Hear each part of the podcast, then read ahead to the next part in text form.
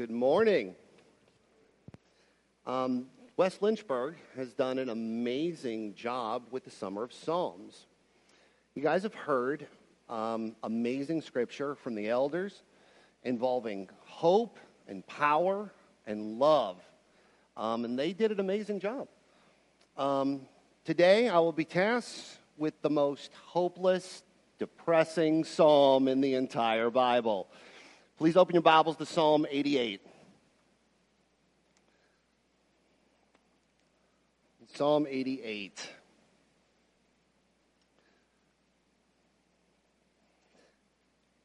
Verse 1 Lord, the God of my salvation, I have cried out by day and in the night before you.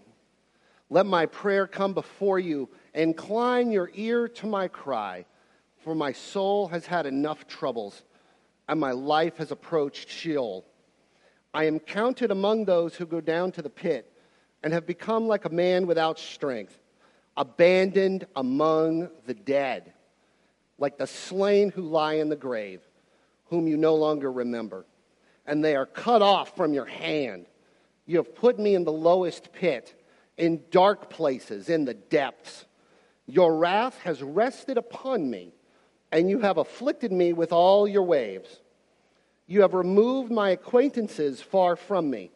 You have made me an object of loathing to them. I am shut up, and I cannot go out. My eyes grow dim from misery.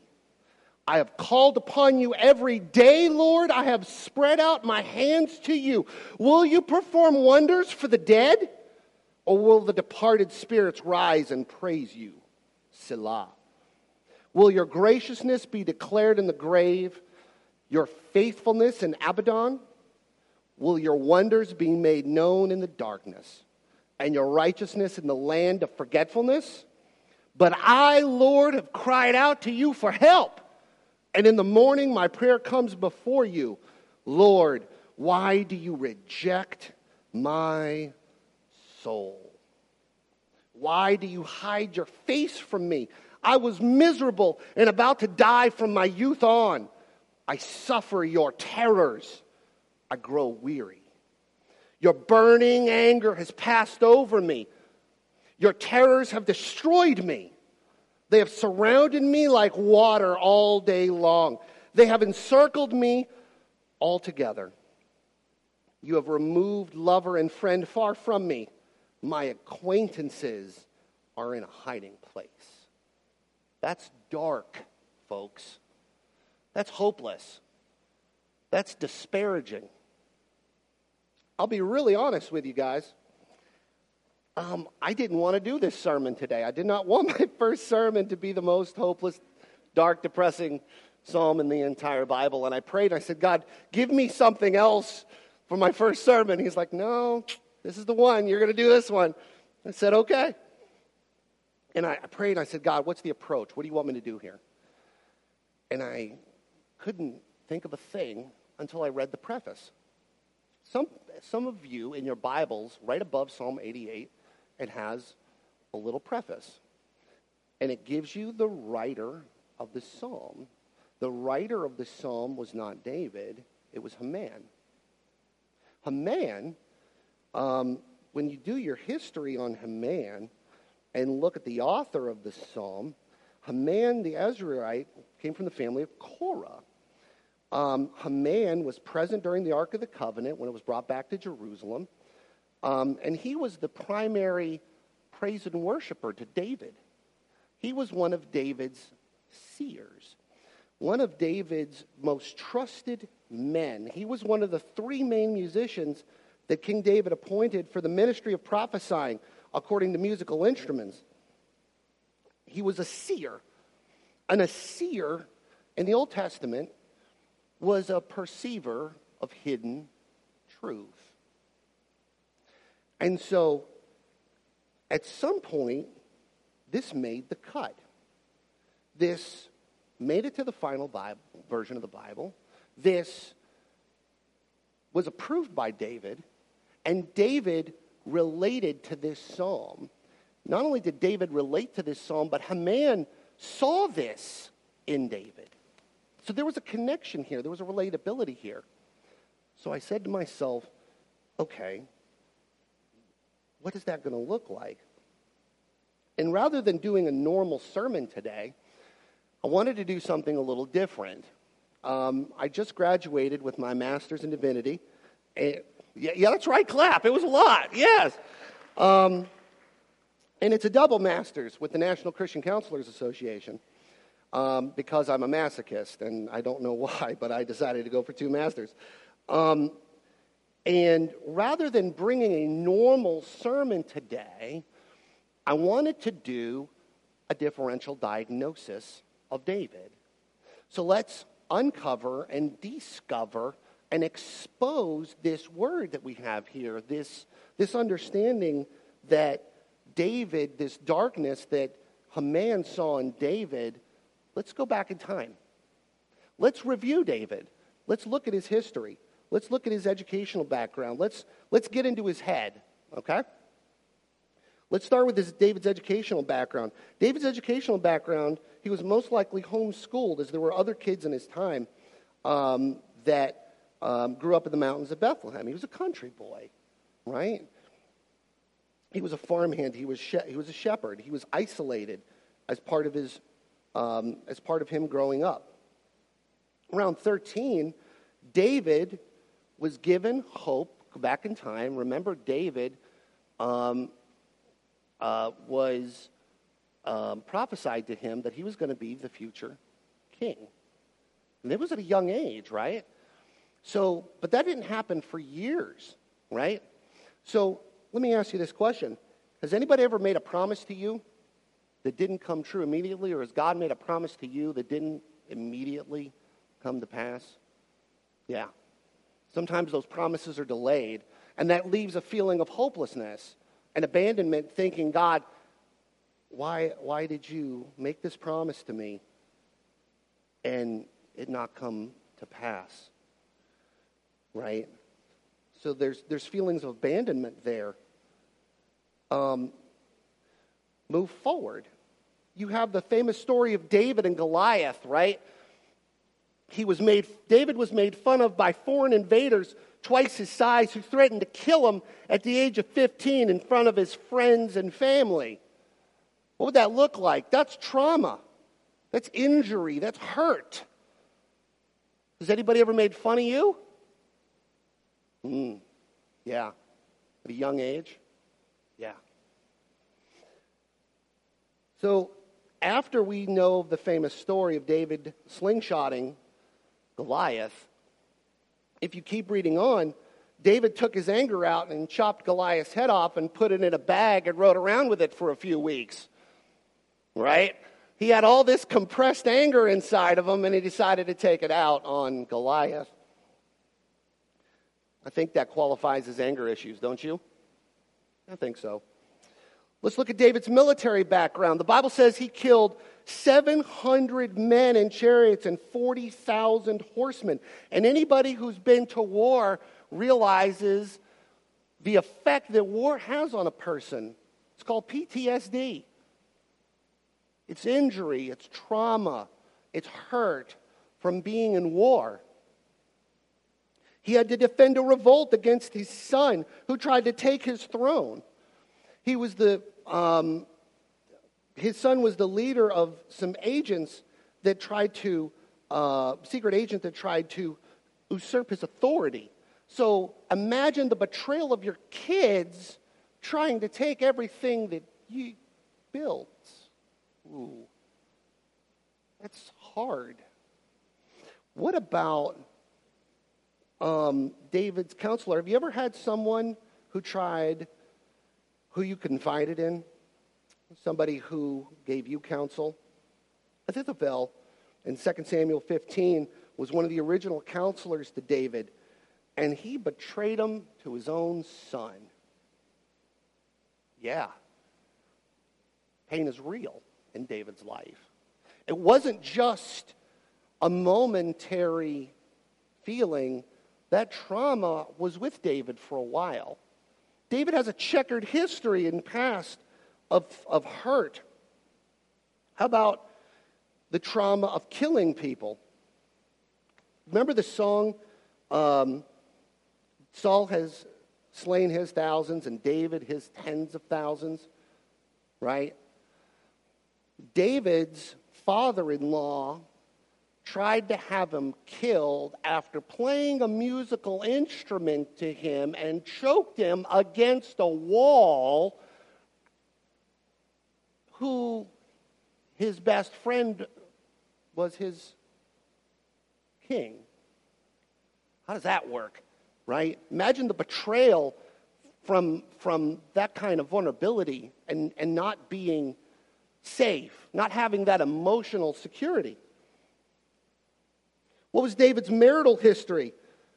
His first wife died after giving birth to one of his sons. How does that make you feel when you experience the grief and loss of a loved one? Right? Saul um, was furious with his daughter for having those feelings toward David. And part of his anger toward him, he married off his daughter to some other guy. Wow. That's, that's an As the World Turns episode, isn't it? Right? That's, that's what we're reading here. It's a soap opera. David became king. He reclaimed her, Michal, as his wife. Um, but she rebelled against David because he took her by force, and the waiting time that he waited to get the woman that his heart longed betrayed when she came back. So he waited all that time for the woman he loved and then got spurned. Anybody relate to that story? Yeah. Let's keep going. David's third wife, um, she died at childbirth. Has David, was David ever separated and filed for divorce? Yes. His first wife left him and went back to the first guy that the king gave him his daughter to. So all that wait time that David waited for, and he ended up alone anyway and filing for divorce. That's hurt. That's pain. What about substance abuse? David not only drank, but he got Uriah drunk so he could have fornication, excuse me, adultery with his wife and sent him to the battlefield to be killed. Wow. That's hurt. That's pain. What about a criminal background? Did David run from the law? Yeah.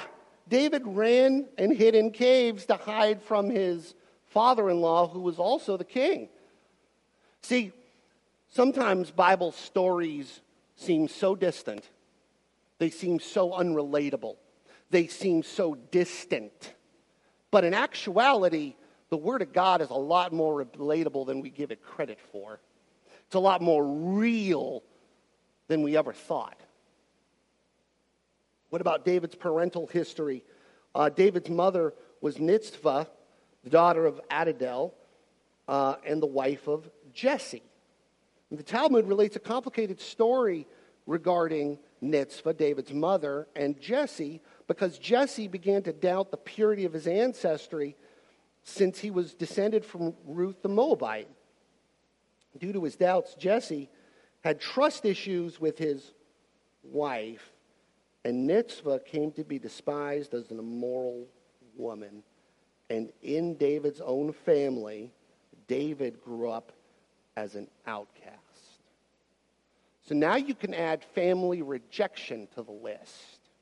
You can add disowning. You can add abandonment.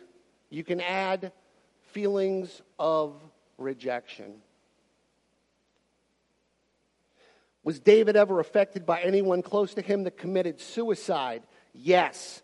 One of his counselors that betrayed him for that betrayed him after being his counselor for years turned on the king and committed suicide after betraying him. What about physical ailments? Did David suffer from any physical ailments? Yes. Uh, Psalm 31 and 32 says David suffered from a disease of the bones. most likely some form of osteoporosis. So you can add physical ailments to his trauma, right? It's quite a list we've developed up to this point when it comes to crying out to God. What various living situations affected David's spiritual state? He lived in the wilderness, he lived in caves, he experienced the death of a child. Man, I've never lived in a cave, but I wouldn't want to live in a cave right? What about did David have a past trauma or family history of past abuse? Um, David's son was murdered. Um, he failed to discipline his children. His son um, and daughter assaulted one another. And there are other points of this story that I can't even get into this sermon because this is a PG rated sermon. There is layers and layers and layers of pain that David experienced throughout his life. How did David's disobedience at times and lack of healthy spiritual relationships affect others? David ignored Joab's advice and took a national census. David authorized, David's unauthorized census resulted in a plague which affected the people. Let me ask you this question Has other people's bad decisions ever affected your life?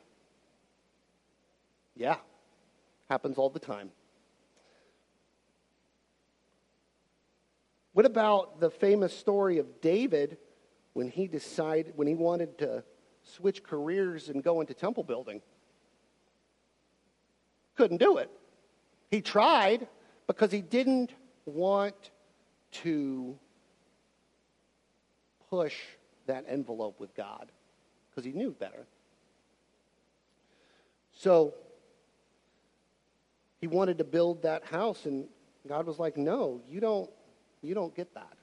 You don't you don't you don't have that privilege." So that's our sermon today, ladies and gentlemen. Let's go back and read Psalm 88 again. Lord, the God of my salvation, I have cried out by day. Wait, wait, wait. Stop, stop, stop, stop, stop, stop, stop, stop, stop. Mark, that was hopeless. That was depressing. What's the point? Here's the point, ladies and gentlemen. It doesn't matter what your trauma is, every promise in the Bible is still true. It doesn't matter what the pain is that you've gone through, you still have a God that is loving, caring, and greater than any trauma and any hurt that you have experienced. It doesn't matter how bad the situation looks. Your trauma is not too big for God.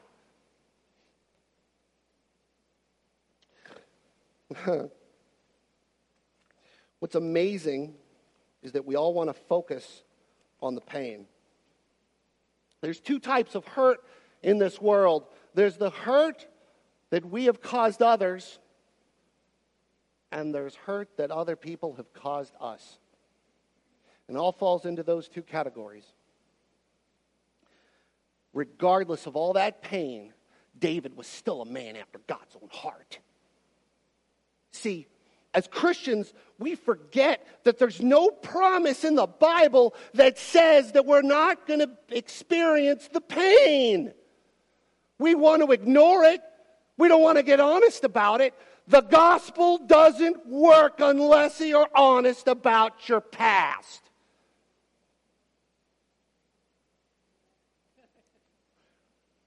I told Chris this morning I'd have to go Baptist on you, and I just might. It's okay to experience fear and hopelessness because God wants us to be honest with Him and ourselves so that His power through the Holy Spirit can overcome it. The devil wants you to stay stuck in fear. Because if he can lock you up in fear, he's got you right where he wants you. That's the point of today's sermon. That's the message. The message is to be honest about your past. Because if you can't be honest about your past, God can't move you into the future. We all know everybody wants God's power. Nobody wants the level of spiritual honesty that's required. See, here's the thing when a Christian hits the raw point of honesty, the devil runs. You know why? Because when a devil hits, excuse me, when a Christian hits raw honesty, you're no longer operating in your power, you're operating in His. Let me say it again.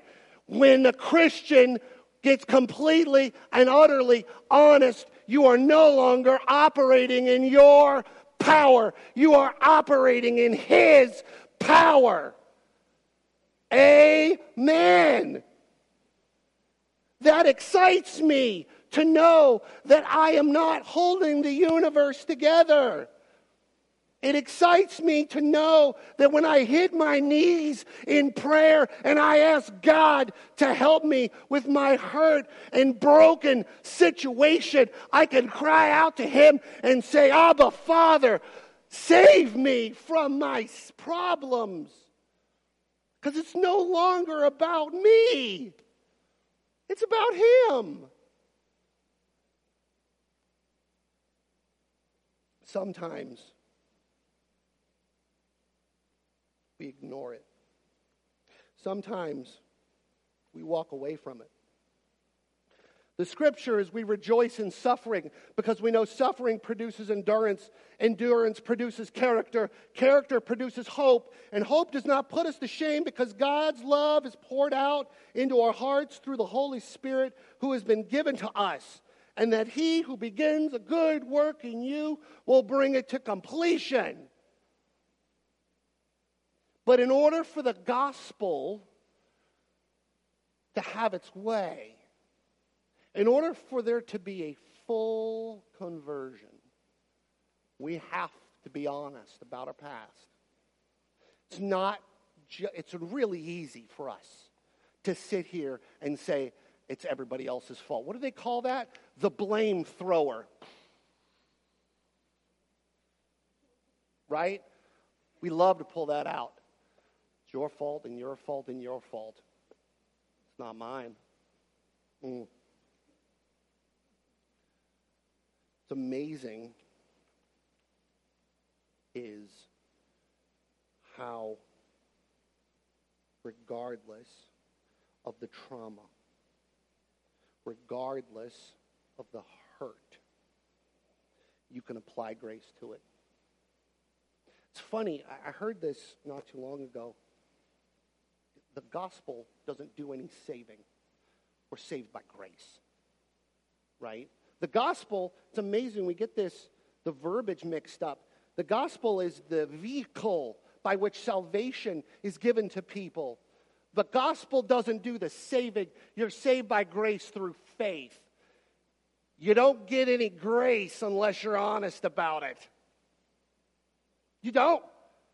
And in order for us to experience the full grace, you've got to have that raw, hard conversation with God about your past. Not just the harm that has been caused to you, but the harm that you've done to others. It's bidirectional. At that point, it doesn't matter where we've been. What matters is where we're going. As a Christian, we should look forward to the day when we sit at the Master's feet for all eternity, crying, Abba, Father, I worship you. Right? That day when we have that relationship with Him and there's no more stress, there's no more money problems, there's no more going to work, there's no more betrayal. There's no more trespass. Pasha, the word is pasha in Hebrew. It means trespass, right? And we always, we grew up, when people grow up in church, they hear the words, but they don't always understand the relatability. We've all trespassed We've all trespassed. We've trespassed on others, and we have been trespassed against. And I, I, I like using the original definitions, just mixes up all this preconceived Bible jargon because as a Christian who's on fire for the Lord, when we go out and minister the gospel to people, one of the things that we have a problem with is terminology because the second you say Jesus and salvation to a non believer, they run. But instead, if you tell them the story of your salvation and say, This is what God brought me through, this is the trauma that I has been in my past, this is the trauma and hurt that I've experienced, but if not for the grace of God, that's how I overcome. In Revelation, it says that we overcome by the blood of the Lamb and the word of our testimony. And we're here. This is the last days. So you get to turn on the switch, church. That outpouring of the Holy Spirit that the Bible promises the church in the last days, you get it all.